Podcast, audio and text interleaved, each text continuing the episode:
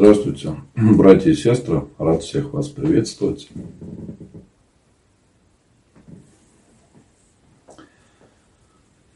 Напишите, пожалуйста, как видно и слышно, все ли хорошо с изображением и звуком.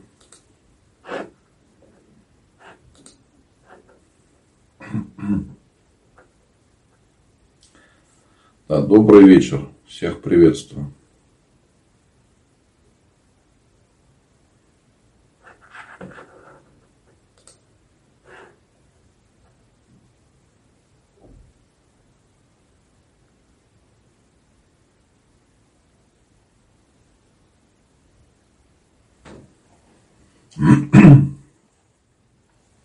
Почему-то трансляция выключилась ВКонтакте и в других соцсетях. Какие-то там проблемы. Да, вот на Ютубе пишут, все работает, но что-то прерывалось.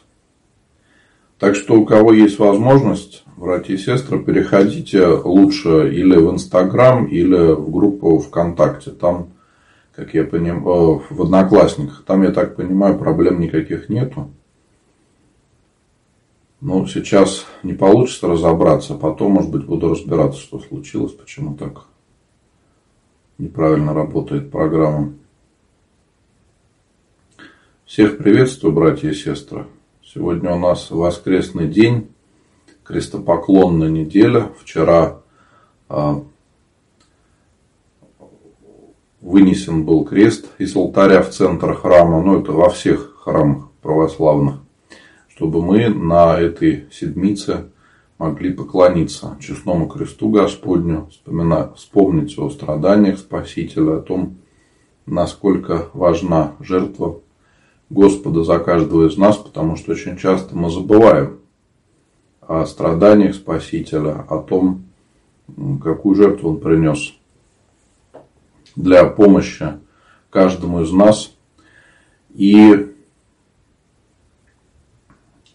хочу поделиться, что в этом году по промыслу Божьему в Тверь был привезен, была привезена частица креста Господня. Находится она в Кафедральном соборе. Вот вчера встречали эту великую святыню. Так что, у кого есть возможность приехать в Тверь или кто живет где-то рядом, обязательно приезжайте в Кафедральный собор. Если не ошибаюсь, до девятого апреля эта святыня будет находиться в храме. Можно будет прийти, чтобы помолиться, поклониться этой святыне. Это очень важно для православного человека, когда мы видим святыни, можем к ним приложиться. Это очень укрепляет веру и помогает, особенно во время поста. Поэтому, у кого есть возможность, обязательно придите в Кафедральный собор. Ну, а так, во всех храмах, конечно, сейчас выносится, вынесен крест, который является символом того креста, на котором был распят Спаситель.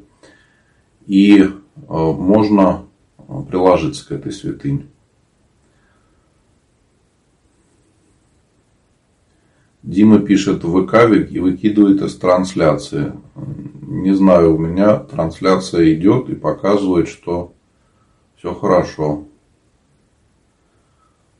Были какие-то проблемы, но не знаю, что там. Вообще, хочу сказать, что ВКонтакте трансляции идут не очень хорошо. Там достаточно часто возникают какие-то проблемы.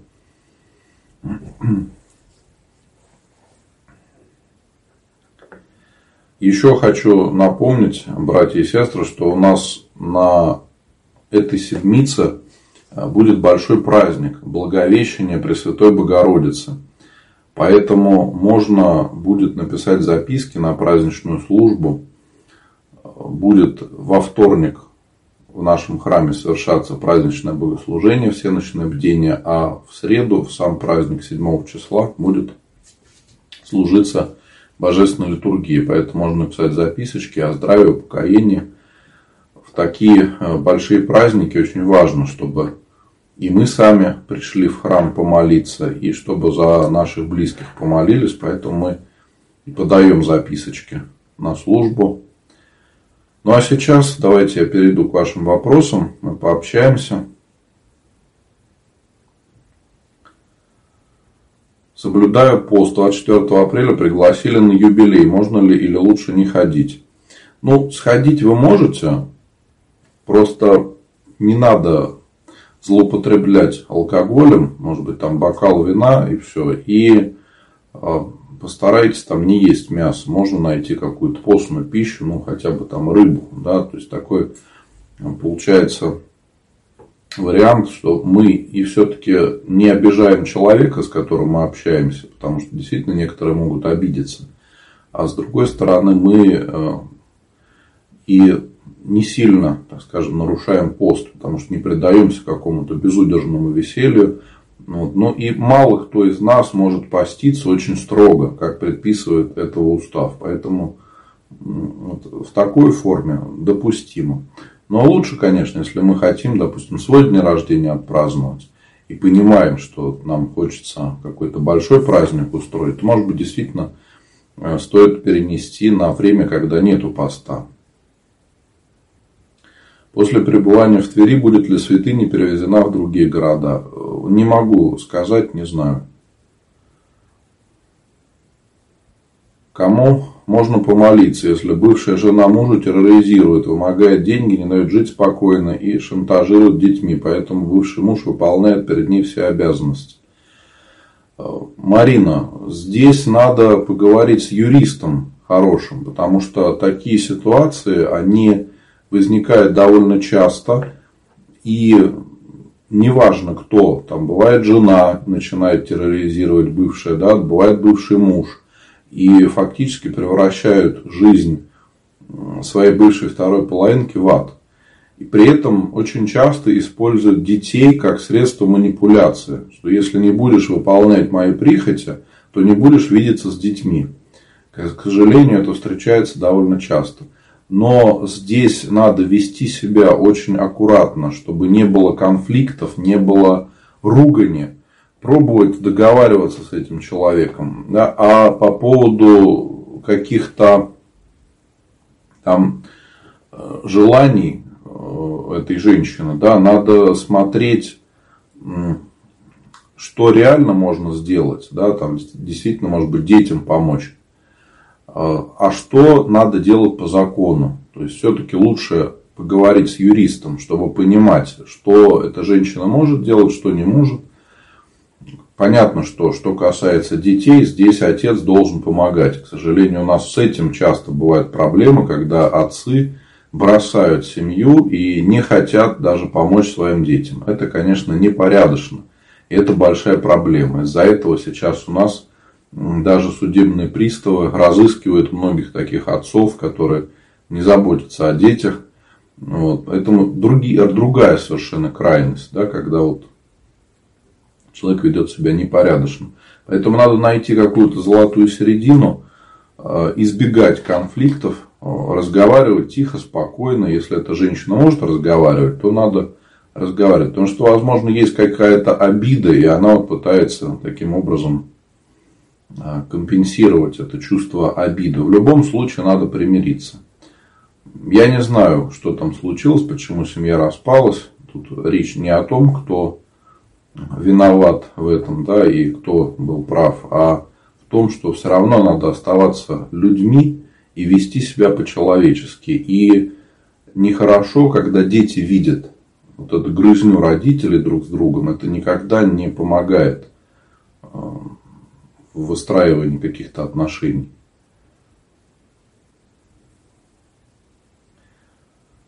Благословите. Долгое время пытаюсь устроиться на работу. Завтра иду на собеседование. Помоги вам, Господи. Надеюсь, все будет хорошо. Напишите потом в директ, в личные сообщения в Инстаграме. Все ли прошло хорошо, получилось ли у вас устроиться.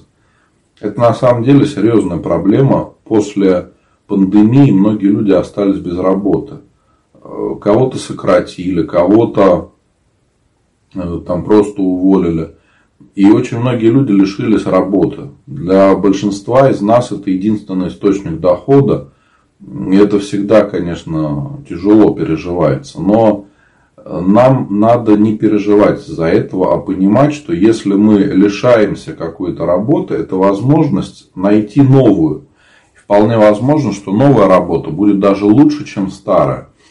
И если мы видим, что в коллективе, в котором мы работаем сейчас, возникают проблемы. Если с руководством какие-то проблемы, то, может быть, и нет смысла задерживаться там. Потому что тоже очень часто люди пишут насчет работы и спрашивают, а как поступить, если проблемы там с начальником или еще с кем-то. Возникают, конечно, совершенно разные ситуации, разные проблемы.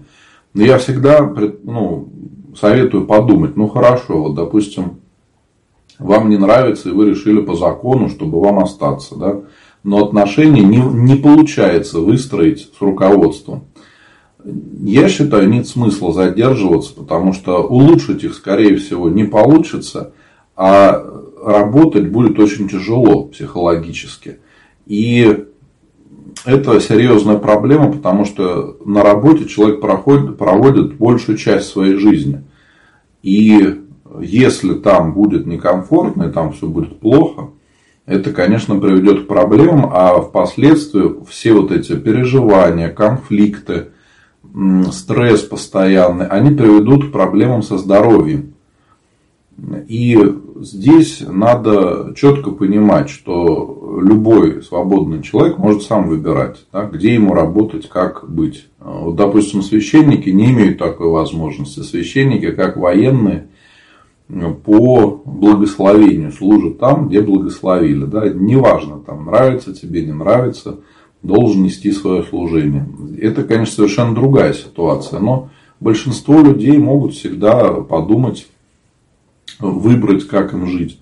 И еще, вот, наверное, такой очень важный совет, который я бы хотел дать вообще всем, это то, что нельзя нам никогда зависеть от одного источника дохода. Потому что если мы его лишаемся по какой-то причине, то это часто приводит к катастрофе в экономическом плане для нашей жизни.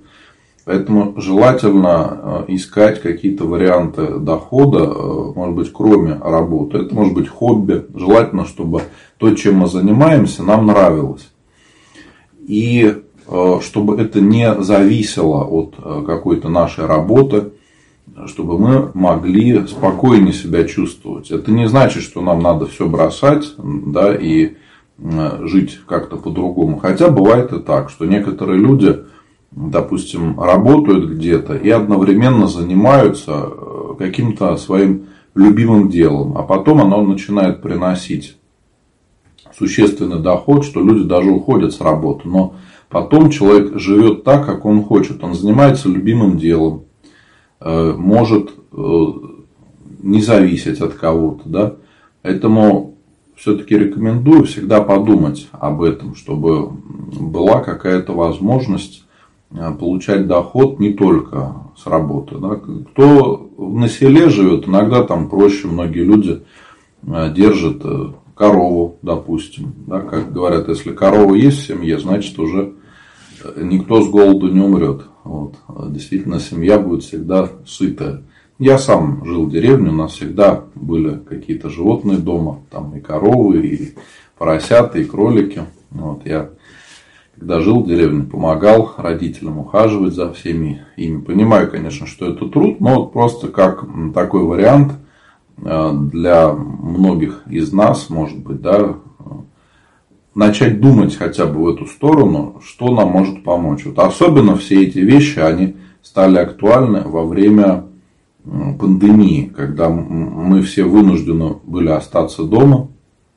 Многие люди потеряли работу или потеряли возможность трудиться в силу болезни. Вот. А сейчас мы с вами живем в такое время, когда возможностей больше, чем когда-либо было раньше. Сейчас у нас есть интернет, есть возможность приобрести какой-то смартфон или компьютер за достаточно небольшие деньги. Если раньше это был удел только людей очень богатых, то сейчас практически любой человек может себе позволить. А многие вещи сейчас, я знаю реальные случаи людей, когда многие вещи делаются просто со смартфона. И люди действительно зарабатывают через интернет. И иногда у них результат получается даже лучше, чем если бы они работали где-то, вот, так скажем, в офлайне. Здесь, конечно, очень много рисков. Есть люди, которые пытаются обмануть. Здесь надо быть осторожным. То есть, действительно должна быть какая-то работа. Ну, а некоторые сферы деятельности сейчас люди переносят в интернет и уже могут не зависеть от какой-то ситуации. Допустим, человек может жить где-то в деревне, держать коров, да, утром сходить на рыбалку, если он любит рыбу ловить, да, или там сходить по лесу погулять, а днем трудиться и работать удаленно. Я тоже знаю таких людей. Это самые разные профессии. И бухгалтера, и юристы, и разные репетиторы, переводчики. То есть очень много-много людей, которые работают вот в таком формате. Поэтому всем рекомендую подумать об этом. И, возможно, это позволит легче гораздо перенести любые вот невзгоды, любые какие-то неприятные моменты, которые случаются у каждого из нас в жизни.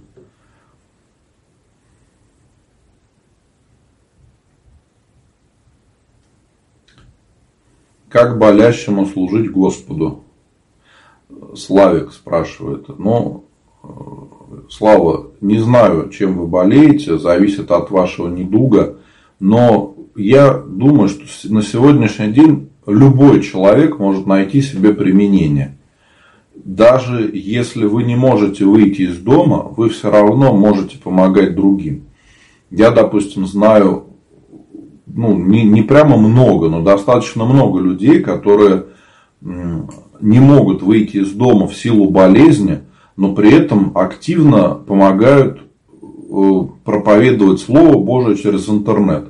Кто-то ведет группу храма, кто-то пишет посты для православных сообществ, кто-то еще чем-то занимается. То есть, зависит от нашего желания и от наших способностей. И если у нас желание есть, то мы всегда найдем себе применение.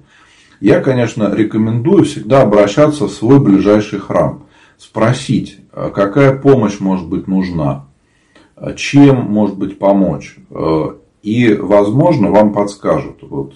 И помолитесь, конечно, чтобы Господь вам помог найти свой путь. Потому что, на самом деле, много людей, которые имеют возможность кому-то помочь и имеют время, но не знают, куда направить свои усилия. Но вот сейчас огромное количество возможностей. Самое главное, чтобы у нас было искреннее желание помогать другим.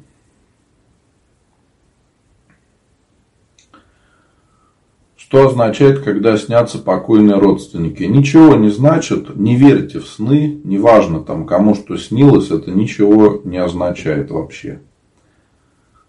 Что такое тайные недуги души? Ну, это грехи или страсти, которые человек скрывает. То есть, он, может быть, допустим, там играет в автоматы и проигрывает все деньги. Это серьезная страсть. Но об этом никто не знает. И люди не поймут, почему у человека денег никогда нет. Ну, потому что он ходит и всю зарплату проигрывает.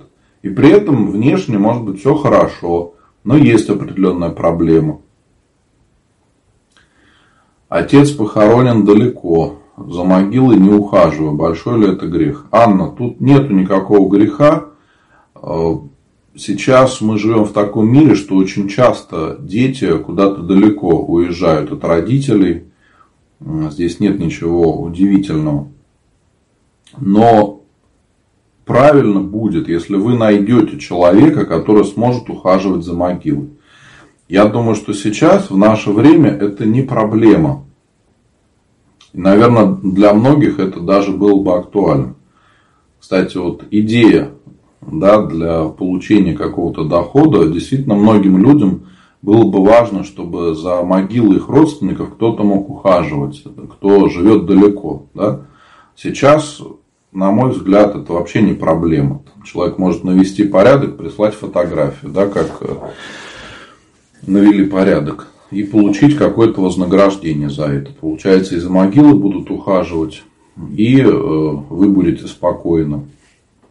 Что если у вас есть кто-то из знакомых, там, где похоронен папа. Попробуйте связаться с этими людьми, пусть помогут вам найти такого помощника. И я думаю, что вопрос будет решен.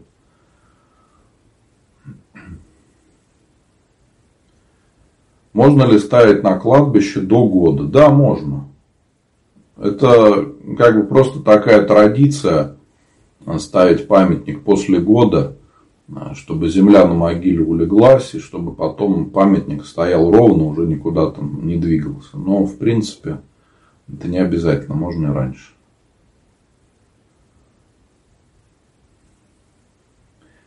Сегодня причащалась, читала каноны и последовательника причастия. Хочу на Благовещение причаститься. Нужно ли опять читать каноны или можем только последование?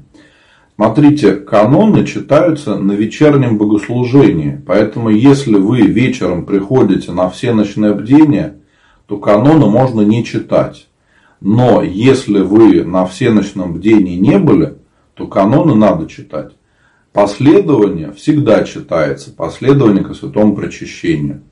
И, конечно, надо исповедоваться. Каждый раз перед причастием нам надо исповедоваться. На самом деле, у нас вот периодически люди говорят, что, например, в греческой церкви там практика такая, что люди могут часто причащаться, а исповедоваться, ну, практически когда кто хочет, по желанию. Из-за этого многие люди исповедуются редко.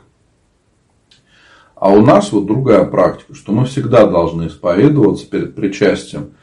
Я думаю, что это хорошо, потому что мы знаем, что скоро пойдем причащаться и будем исповедоваться. А это значит, что мы уже какие-то грехи не станем совершать. Потому что мы понимаем, что скоро надо идти на исповедь. Поэтому если не относиться к исповеди формально, то это может быть очень полезно для нас. Вот такая форма частой исповеди, когда мы знаем, что скоро надо будет опять идти каяться перед Богом.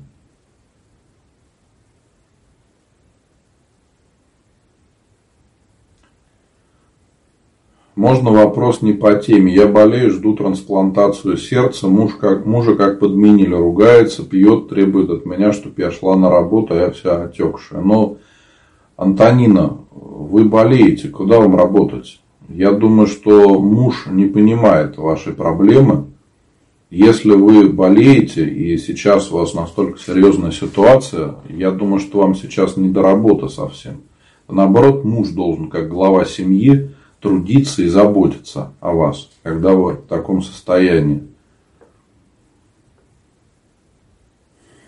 Помоги вам, Господи, чтобы все наладилось и операция прошла успешно. Вот. Постарайтесь на мужа сильно не обращать внимания на его какие-то выпады, потому что если он пьет, он себя бывает не контролирует.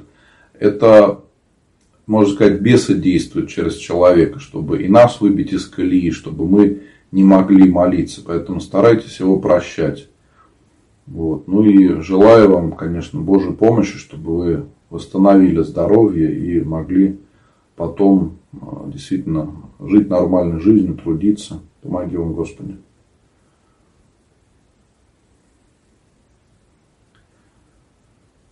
Хочу подать записки в храм на Благовещение, если я лежу в больнице после операции. Елена, ну, конечно, можете написать записочку. В Инстаграм можно написать в директ, в личные сообщения. А во всех других соцсетях, кто меня смотрит, найдите мою группу «Священник Антоний Русакевич» и в сообщение сообщества можете написать имена, за кого помолиться. Я обязательно отвечу, запишу.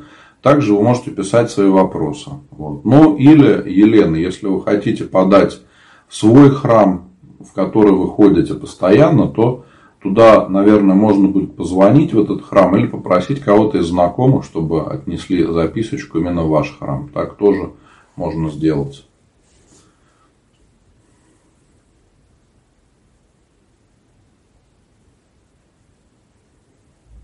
Посмотрела фильм «Лествица». Стало страшно, что вся земная жизнь – это одни грехи. Как быть? Марина, не унывать. Действительно, без Бога человеку не справиться со своими страстями и со своими грехами. Потому что победить себя – это самое сложное. И на самом деле главный враг в нашей жизни – это мы сами. Мы сами себе устраиваем все проблемы и многие испытания. Без Божьей помощи действительно очень тяжело. Но мы надеемся на милость Божию и раскаиваемся в своих грехах. Мы согрешаем и в мыслях, и в поступках каждый день. Но нам надо помнить о том, что Господь нас прощает, если мы искренне раскаиваемся, стремимся не повторять этих грехов и надеяться на милость Божию. Иначе, если мы забудем о милости Божией, то мы впадем в уныние. А это очень опасно, потому что в состоянии уныния человек уже не может молиться, не может обращаться к Богу. И часто уныние впоследствии приводит к депрессии, иногда к очень тяжелой форме. Поэтому надо соблюдать золотую середину и стремиться к Богу, и думать о своих грехах, но не впадать в уныние. Потому что если мы начинаем слишком бояться и слишком унывать из-за своих грехов, это тоже неправильно. Это значит, мы забыли о милости Божией. Конечно, прощать других очень важно, потому что как мы прощаем других, так и Господь будет нас прощать. Можно ли послушать утренние молитвы в пути на работу, если не успеваешь дома почитать? Да, можно.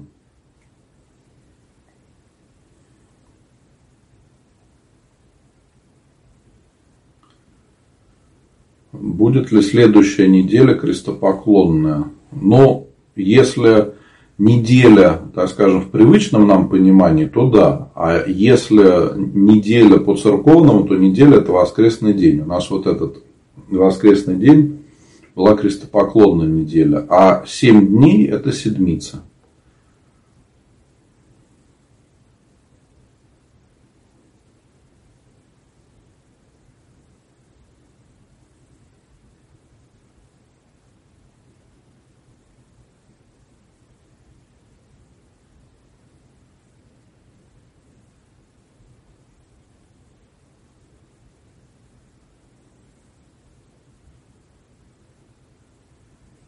Когда человек умер, говорят, сорокаост лучше заказать в монастыре, потому что там читают каждый день, а в церкви нет. Есть разные монастыри и разные храмы. Речь идет о том, что сорокаост лучше заказать в том храме, где служба совершается каждый день. Когда нету Великого Поста, то литургия служится каждый день. Во многих храмах это чаще всего соборы, главные храмы города или какие-то просто большие храмы, там действительно служба совершается каждый день. Там и священников зачастую больше. Это также верно в отношении многих монастырей, особенно крупных. В крупных монастырях может служиться даже несколько литургий каждый день. Но есть небольшие монастыри, в которых живет, может быть, несколько монахов, да, и они не могут позволить себе служить каждый день, просто физически нет такой возможности. То же самое и если взять обычный храм приходской, то там тоже нет возможности каждый день служить литургию. То есть какие-то другие службы, может, и будут совершаться, но именно литургию служить можно только если есть несколько священников, потому что к службе надо готовиться, это отнимает... И подготовка, и само богослужение отнимает достаточно много сил и времени. И поэтому один священник, если будет служить вот в таком режиме каждый день литургию, то не сможет больше ничем заниматься. Поэтому действительно так. Если мы молимся именно за усопшего, да, то важно именно первые сорок дней со дня смерти. Но если нет возможности подать в такой монастырь или храм, где служба каждый день, вы можете подать в другой храм. В таком случае служба сорокауст читается не сорок дней, а даже больше на каждой литургии, чтобы было именно сорок литургий. Вот у нас в храме в неделю совершается, когда нету поста, обычно три литургии. То есть получается за месяц около двенадцати литургий. Бывает больше, если есть праздники, может быть и пятнадцать. Но вот посчитайте, что выходит около четырёх месяцев, читается сорок уст вместо сорока дней. Поэтому здесь можно и так, и так. Потому что, с одной стороны, если вы подаете там, в храм, где служба каждый день, то молятся сорок дней каждый день. А с другой стороны, если вы подаете в другой храм, где служба не каждый день, то также читают молитву за человека сорок дней, то есть сорок служб. И это получается несколько месяцев. Но еще есть вот такое заблуждение, что надо подавать в несколько монастырей, несколько храмов. И люди, бывает, пишут, что вот сделали все как положено, подали сорок уст в три храма. Кто-то пишет в семь храмов. Я даже встречал, кто-то людям говорил, что надо в сорок храмов подать. Вот представляете, сорок сорокаустов. сорокауст – это молитва не на одной службе, а достаточно долго. И если подавать в сорока храмах, или монастырях, это и по времени будет тяжело, и по финансам тоже будет очень много. Это неправильно. От числа сорокаустов не зависит то, там, спасется человек или нет. Да, важно вообще, чтобы за него молились. И не только заказывали сорокауста, но и сами молились. А иначе, если бы это правило работало, то какой-нибудь бандит, который, там, не знаю, грабил людей или обманывал кого-то и заработал большое состояние, да, его близкие могут подать там тысячи сорокаустов во много-много храмов, и все, и он станет святым. Да? Но мы понимаем, что это абсурд. Сама вот такая мысль, она противоречит понятию о спасении. То есть без личного покаяния, без молитвы близких это все невозможно. Поэтому надо, чтобы это было искренне. Так что мы, конечно, подаем сорокауста, подаем записки, просим о молитве за близких в разных храмах. Но это не может быть какой-то гарантией, что ты там сорокауст подал, значит, все, твой близкий человек уже в раю, он спасен, а ты можешь расслабиться и не молиться за него. Нет, это не так. Очень важно наша личная молитва. Потому что так как родственники молятся за усопшего, ну никто не сможет так молиться. Допустим, дети как молятся за родителей. Или бывает, к сожалению, так, что и родителям приходится молиться за детей. Да? Никто не будет так молиться. Так что здесь во всем нужен разумный подход, понимание, что для чего мы делаем.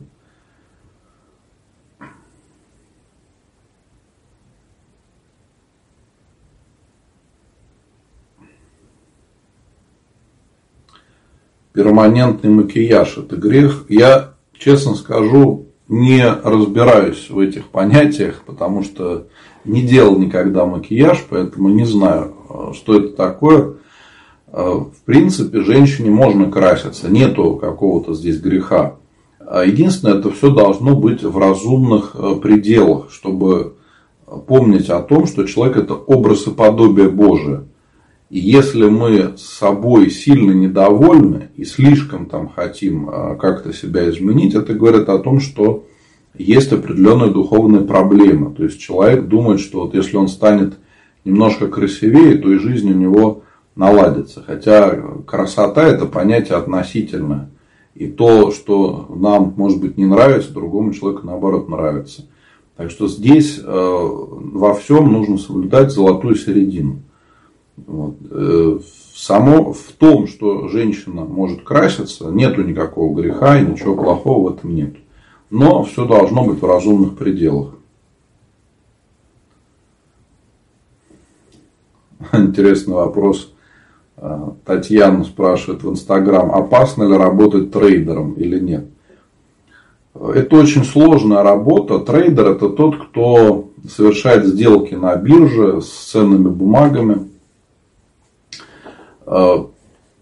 Здесь в чем опасность? Во-первых, это очень сложная работа, вам нужны знания во многих сферах. Это первое. Во-вторых, работать вы, скорее всего, будете только на себя. И нет никакой гарантии, что вы заработаете. Заработать на рынке могут буквально несколько процентов людей. Если вы настолько самоуверены, что вы попадете там, в три процента самых умных людей, которые торгуют на бирже, то вы можете попробовать. Но надо понимать, что это будет отнимать, во-первых, достаточно много времени, достаточно много сил. И не для всех это подходит. То есть, если вы хотите попробовать свои силы, то сразу забудьте о том, что вы что-то там сможете заработать, ну, минимум первые два-три года. Только через пару лет, может быть, что-то вы начнете понимать. Скорее всего, с вероятностью девяносто шесть процентов вы потеряете все деньги в первые полгода. Если вы не сделаете это в первые полгода, то, скорее всего, вы их потеряете в оставшиеся там еще год-полтора. Вот. Я сам в свое время торговал на бирже, когда еще не был священником, да, имею такой опыт. Это дело очень сложно, и я сейчас не рекомендую никому этим заниматься, потому что с очень большой вероятностью вы потеряете все свои деньги и потратите время. Лучше освойте какую-то другую профессию, которая поможет вам зарабатывать без таких рисков. Программистом, может быть, дизайнером, там, переводчиком, кем угодно. Многие люди, которые торгуют на бирже, не выдерживают эмоциональных нагрузок и через какое-то время прекращают этим заниматься. Ну, представьте, если вы оперируете какими-то маленькими суммами, то вы там не сможете заработать, смысла нету. Если вы будете работать с какими-то большими суммами, да, это ваши личные деньги, потому что никто вам в управление не даст средства. У нас по закону в России это невозможно. Или вам надо идти куда-то работать в какую-то компанию. В компании очень жесткий будет риск-менеджмент, то есть управление риском. И когда вы будете видеть, что, там, допустим, за один день вы можете потерять какие-то огромные деньги, ну, например, на которые можно купить машину. Да? И вы сразу думаете, что вот можно было бы целый год жить спокойно, а тут раз и ничего этого нету за один день. Потому что там танкер в Суэцком канале перегородил, перегородил путь, и все.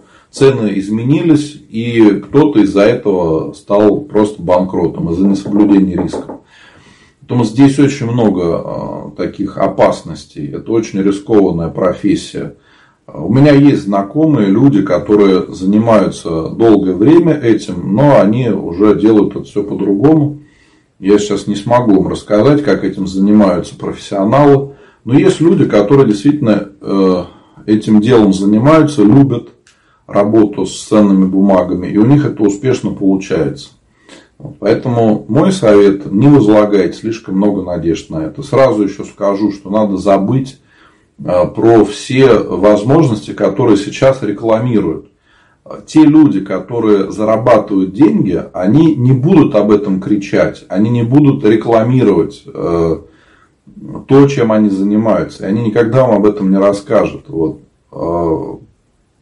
Те, кто пытаются говорить, что давайте сейчас занимайтесь криптовалютами, там, майнингом, биткоинами или биткоинами, я все время забываю, как правильно говорить, да, там, форексом, чем-то еще, это все обман. Все это находится вне правового поля, не регулируется законом о ценных бумагах.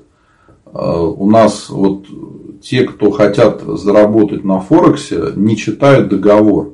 А там договор очень часто о предоставлении просто информационных услуг.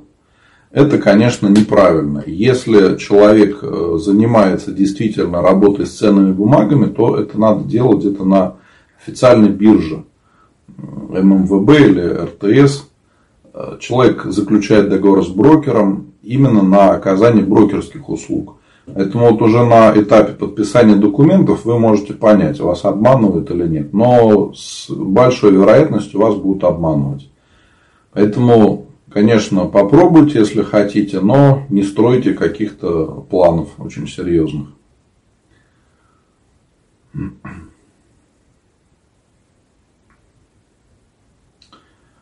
Привязанность к человеку – это грех или как не привязываться к человеку? Ну, я не знаю, что вы вкладываете в слово «привязанность». Есть люди дружат, да, есть люди, у которых отношения какие-то, там степень привязанности может быть разная. Поэтому не, я даже не знаю, что вам сказать. Если, конечно, для вас человек становится как кумир, там вместо Бога, такое бывает, случается иногда, то, конечно, это будет грехом. Если вы там без человека жить не можете и постоянно о нем думаете, это тоже такая страсть. Вот. Как избавиться от привязанности? Ну, понять, что все люди грешные, в первую очередь, и вспомнить одну из самых главных заповедей – это не сотвори себе кумира. Мы должны со всеми людьми общаться одинаково и понимать, что вокруг нас простые люди. И не надо никому там привязываться, потому что мы сами себе что-то придумываем, очаровываемся в чем-то, а потом разочаровываемся. Не потому, что человек виноват, а потому, что мы себе что-то придумали сами. Поэтому лучше не завышать требования к другим людям, а наоборот их снижать. И помнить о том, что вокруг нас такие же грешные люди. Они не идеальны, они могут ошибаться, могут делать что-то не так.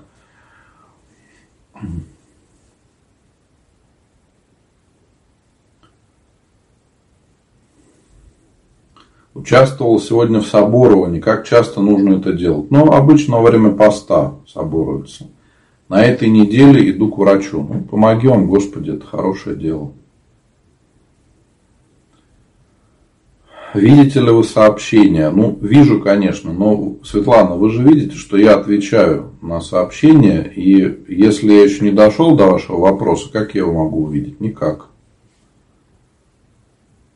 Неусыпаемо псалтырь читают за усопших или только за здравие? И о здравии, и о покоении. Обычно неусыпаемо псалтырь читаются в монастырях, когда меняются там монахи, послушники, те, кто читают. Но по, по просьбе прихожан в нашем храме мы тоже начали читать псалтырь во время поста. Это не неусыпаемый псалтырь. Мы не постоянно прямо читаем, но собираемся в храме и читаем псалтырь, при этом поминаем имена и о здравии, о покоении. Можно писать записки. Вот завтра будем читать псалтырь. Можно также написать имена о здравии, о покоении. Прочитала перед постом Евангелие, псалтырь уже потом. Что можно сейчас читать? Ну, что вам больше нравится? Почитайте кого-то из святых отцов. Есть замечательная библиотека на сайте азбука точка ру. Постоянно пользуюсь этим сайтом. И некоторые статьи публикую там. И могу сказать, что там огромный выбор литературы. Можно установить себе какое-нибудь приложение для чтения книг на смартфон.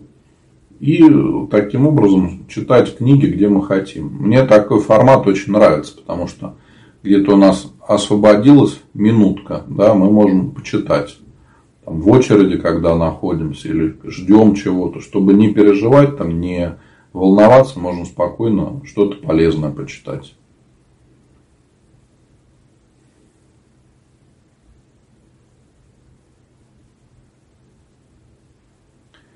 Какие слова нужно произносить, когда подходишь или входишь в храм? Ну, можно просто Иисусову молитву почитать. Господи Иисусе Христе, Сыне Божий, помилуй меня грешного. Можно там сказать, Господи, благослови. Да. Самое главное, чтобы это шло у вас от сердца, чтобы это было искренне, чтобы мы понимали, что мы пришли в храм Божий, пришли ко Господу. И это должно быть искренне.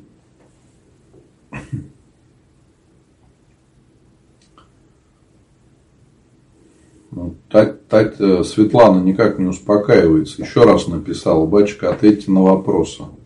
Вот еще раз ваше сообщение прочитал.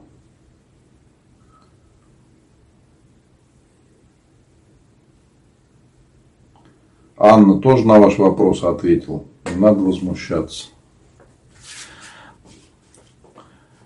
Еще раз хочу всем напомнить, вопросов много, я не все могу на трансляции прочитать. Вот. Кроме того, есть вопросы личного характера, которые я не буду читать на трансляции. Потому что люди задают вопросы там, и о личных отношениях, еще о чем-то. Некоторые вопросы я не читаю и не буду читать публично. Если вы хотите, можете мне написать в личные сообщения, я вам отвечу. Потому что в личные сообщения я на все вопросы отвечаю. Да, иногда приходится немножко подождать, чтобы я ответил, но я всем отвечаю. Так что не переживайте.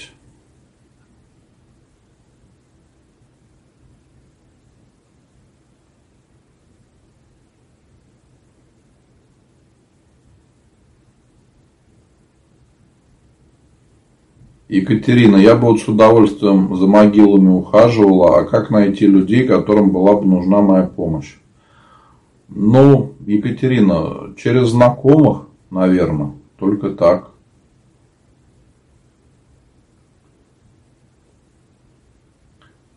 Иногда не получается читать вечернее правило. Это грех. Ну, это неправильно. Значит, вы не умеете планировать свое время. Планируйте свое время так, чтобы у вас находилось всегда время для молитвы. В какие дни во время поста читается сорокауст о здравии? Или в разных храмах по-разному?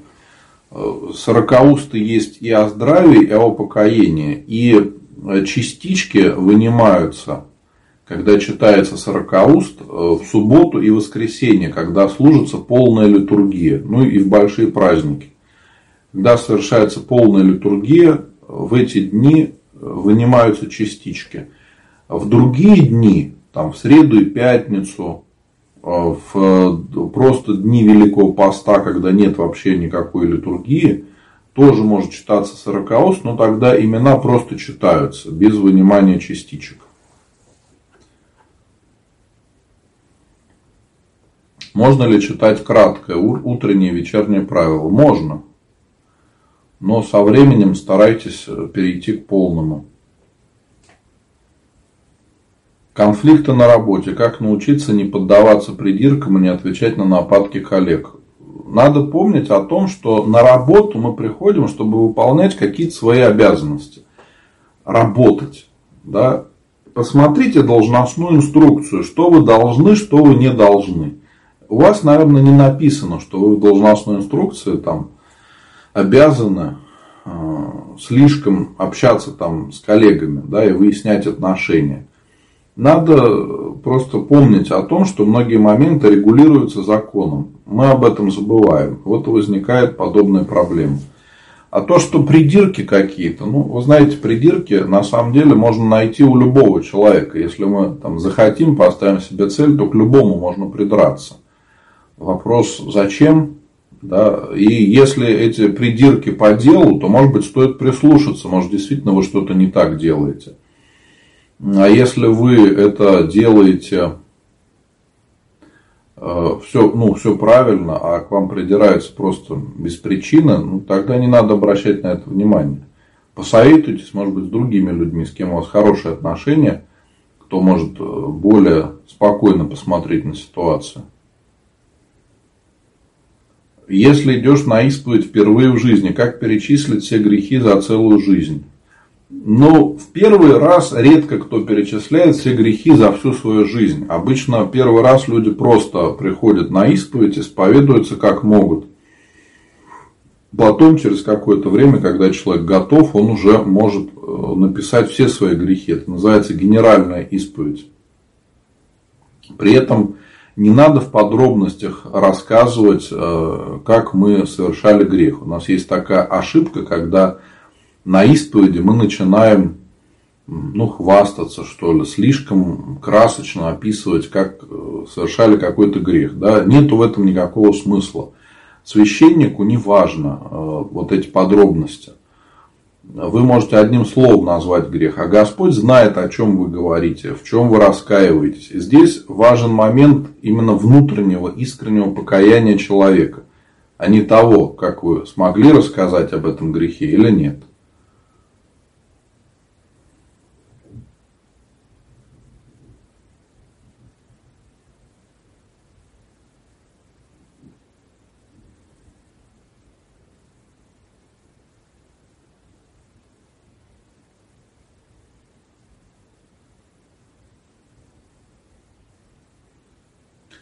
Может ли человек проклясть? Не может.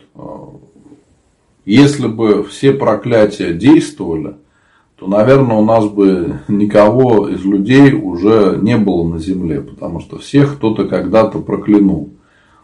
Господь нас оберегает и спасает, да, от различных сил зла. Поэтому нам не надо верить ни в какие проклятия, ни в какие там магии, гадания, привороты и тому подобное. Все это ерунда. Для верующего человека, если мы живем с Богом, все это пустые слова. И нам нечего бояться. Вот, если мы хотим перестать бояться подобных вещей, то надо укреплять веру. Если у нас крепкая вера в Бога, то мы ничего не будем бояться. Потому что чего бояться, если мы с Богом? Есть ли имя, имя Денис, под каким именем могут крестить? Дионисий будут крестить. Муж не хочет носить крестик. Как его убедить? Ну, я думаю, что силы не надо. Разговаривайте, конечно, с ним. Объясняйте, что это важно. Но вот прямо силой заставлять не стоит. Для чего это? Будет повод для конфликта какой-то. Просто пока за него молитесь. Потихонечку с ним разговариваете, с любовью, без какой-то злобы, агрессии. И я уверен, что он потом прислушается к вам, будет носить крестик. Вот сколько видел разных жизненных ситуаций, если православный человек ведет себя без агрессии, с любовью по отношению к близким, молится за них, то они потом тоже приходят к Богу. Да, может быть, они не становятся прям... так скажем, совсем православные, что они там всегда приходят в храм и, и осознанно все исповедуются, причащаются, но тем не менее у них нет агрессии по отношению к церкви, к Богу, и они даже могут участвовать в таинствах, причем делают это осознанно. Но для этого должно пройти время, нам-то хочется быстрый результат. Мы думаем, вот мы пришли к Богу, значит, надо всех близких быстро-быстро тоже привести в церковь, но не получится, потому что наши близкие к этому еще, может быть, не готовы. Это мы хотим, чтобы уже вот сейчас вот было, как нам надо. Нет, не всегда так выходит. Поэтому, конечно, надо за него молиться и общаться с ним. И я уверен, что через какое-то время все получится. Но, может быть, не так, как вы хотите, не в такой форме.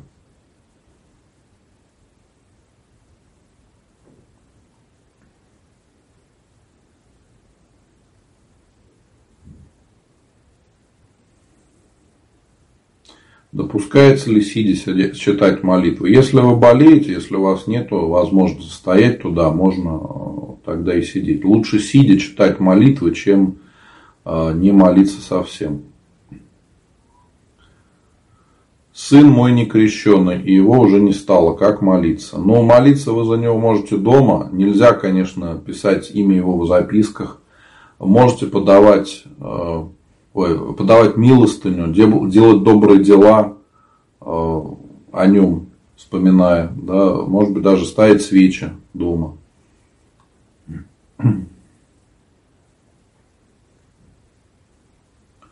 Чем отличается литургия и служба? Служба или богослужение, так можно назвать практически все, что совершается в храме. Да, там и литургии, и всеночное бдение, и молебен, панихида, там, отпев, крещение. Все это можно назвать богослужением. Да? Но это более широкое понятие. А литургия – это самое главное богослужение церкви, когда совершается таинство Евхаристии, когда хлеб и вино преосуществляются в тело и кровь Христову. И именно ради этого, ради совершения литургии у нас служат, строятся храмы, в которых мы собираемся именно для участия в литургии. Литургия в переводе на русский язык означает общее дело. То есть мы собираемся для общей молитвы. Это и есть соборная молитва, когда мы собираемся в храме. Вот в празднике, конечно, особо торжественные богослужения совершаются.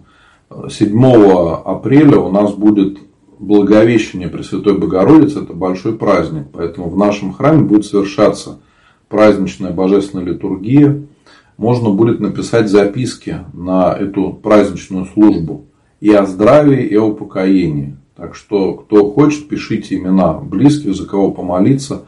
В Инстаграме можно написать в директ, в личные сообщения. А во всех других соцсетях найдите мою группу «Священник Антоний Русакевич» и в сообщение сообщества можете написать имена, за кого помолиться, я обязательно вам отвечу. Ну и также можете написать свои вопросы. Я сейчас не успел сегодня ответить на все вопросы, но вы не переживайте, можете их написать в личные сообщения, постепенно я каждому отвечу. И еще хочу напомнить, что есть чат, где общаются православные люди, там можно найти новых знакомых, задать свой вопрос, попросить о молитве, можно помочь другим или каким-то своим советом, может быть, или, может быть, молитвой за другого человека. Иногда даже доброе слово, вовремя сказанное, оно очень может помочь нам легче перенести какие-то сложные события в жизни. Поэтому, кто хочет попасть в чат, пишите в личные сообщения также, что хотите туда добавиться. Я обязательно всех добавлю. Там есть определенные правила, поэтому в чате соблюдается порядок, чтобы там не присылали миллионы картинок, много цитат каких-то, которые люди не будут читать.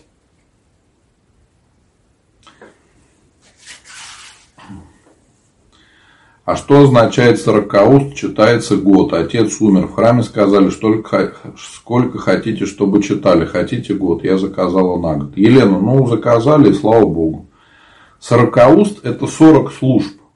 Или сорок дней, если служба совершается каждый день. Или сорок служб, если служба совершается не каждый день. А если на год, то значит действительно за человека будут молиться целый год.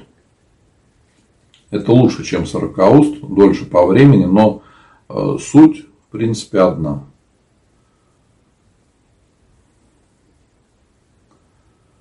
Почему моя сестра не может зайти на прямой эфир? Не знаю, или у нее что-то со смартфоном, а может быть, она вела себя нехорошо, и ее пришлось заблокировать, теперь она не может заходить на прямые эфиры. Учитывая, что у вас какой-то очень смешной ник, очень длинный набор символов, даже невозможно прочитать, вполне возможно, что это ваш второй аккаунт, который был заблокирован за нехорошее поведение. Ну, такое бывает, что же делать.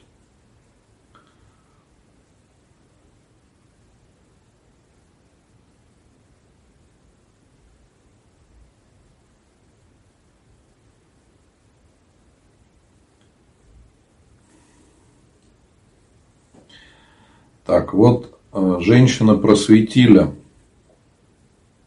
да, написали, что перманентный макияж – это татуаж. Ну, татуаж, я так понимаю, там брови подправить или что-то еще, но это допустимо, тут нет ничего страшного. Почему, когда стою на службе в храме, начинаю плакать? Это очищение или что-то другое? Это просто слезы, эмоции. Если вы будете часто приходить в храм, то это пройдет. Вы перестанете плакать, и все наладится. Очень часто так пишут люди, которые только начинают в храм приходить или приходят редко. Если вы будете постоянно в храм приходить, все это пройдет, все наладится. Очищение может быть на, на исповеди, в таинстве покаяния. Когда мы перед Богом называем свои грехи, тогда да, мы очищаем свою душу. Но если мы с вами просто пришли в храм и поплакали, грехи наши от этого никуда не исчезнут. Ну, вот еще Ирина пишет, я тоже все время плачу в храме. Ну, не переживайте, это все пройдет. Вот. Вы только себе представьте, если бы вы в храм приходили, да, а там батюшка бы все время плакал. Он бы служить не мог. Поэтому эмоции, они бывают на начальном этапе, когда мы только приходим с вами в храм. Но потом Господь, так скажем, забирает эту возможность у нас, чтобы мы спокойно могли молиться. Потому что, когда мы приходим к Богу в начале, есть даже такое понятие неофиты. Те люди, которые только пришли в храм. Обычно при этом у нас такое очень восторженное понимание веры, там огромная любовь к ближним, Мы всех там видим как святых. Такое ощущение, что молитва работает. Вот каждый раз, как только мы помолимся, так Господь сразу нам помогает. Понимаете? Но это проходит потом. И вот как маленький ребенок, он когда приходит, то ему родители дают много заботы, помогают, все ему дают, все делают. Но потом, когда он становится старше, ему дают больше и больше возможностей, больше и больше свободы. И ему приходится уже самому что-то делать. Вот так же и в духовной жизни. Когда мы только пришли, еще ничего не знаем и не умеем, Господь нам дает почувствовать благодать Божию, чтобы мы почувствовали это. И вера наша укрепилась. Но это вызывает вот такие эмоции. А потом со временем Господь нам дает самим возможность идти по духовному пути. И вот здесь уже от нас зависит, пойдем мы по этому пути или нет. И со временем человеку приходится больше усилий прикладывать, чтобы жить духовной жизнью, чтобы вера укреплялась. Да? А, конечно, вот такое состояние, прям почувствовать благодать Божию, оно бывает не всегда. Но, в принципе, нам не стоит искать состояний. То есть, если мы будем искать вот ощущений, там, слез каких-то, еще чего-то, там, кто-то говорит, тепло у них, когда они молятся, ну, просто как пример, это неправильно, потому что мы будем искать не Христа и не встречи с Богом, а будем искать этих состояний. Это неправильно, это нас будет отвлекать. Поэтому не надо ни на что обращать внимание. Там плачете, вы не плачете, там, не надо на это смотреть. Как некоторые люди говорят, там, вот я прихожу в храм, вижу икону, мне улыбается, а сегодня не улыбалась, значит все. Это тоже из этой серии каких-то эмоций, выдумок наших. Не надо на это смотреть и надо на этом заострять внимание, потому что мы вместо того, чтобы молиться, мы тогда будем только искать вот этих состояний. Это неправильно, и это не нужно совершенно. Это вредно для духовной жизни. Нам надо стремиться к Богу. Вот в чем цель. Когда мы приходим в храм ко Господу, мы никогда не разочаруемся. Мы всегда в храме встретим Бога и ощутим благодать Божию. Не в плане ощущений, а в том плане, что жизнь наша будет меняться, что мы будем понимать, что каждый день мы живем с Богом. Чего хочу всем вам пожелать, мои дорогие. Давайте мы будем прощаться. Вот. И хочу еще раз всем напомнить, что на следующей седмице, в среду у нас седьмого числа, будет совершаться праздничная служба в честь Благовещения Пресвятой Богородицы.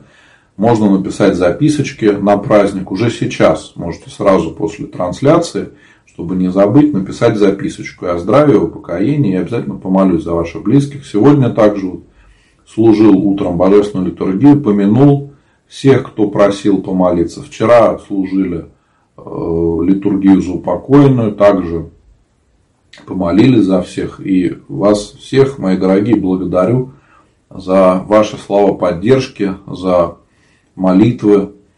Это важно для всех нас. И для вас, и для меня. Именно в этом церковь, когда мы молимся друг за друга, когда не оставляем друг друга в каких-то сложных ситуациях. И, надеюсь, следующая трансляция у нас будет во вторник вечером, как раз накануне праздника Благовещения, и в среду утром. Э, утром, говорился, простите, вечером восемь часов, утром будет служба. Желаю вам всем Божьей помощи, чтобы пост шел на пользу, вера наша укреплялась, и чтобы мы во время поста, ну, хотя бы немножко меньше стали грешить, может быть, избавились от каких-то своих страстей или каких-то, так скажем, грехов, которые присущи каждому из нас. У каждого есть какие-то такие грехи, мы знаем сами о них. У каждого они свои.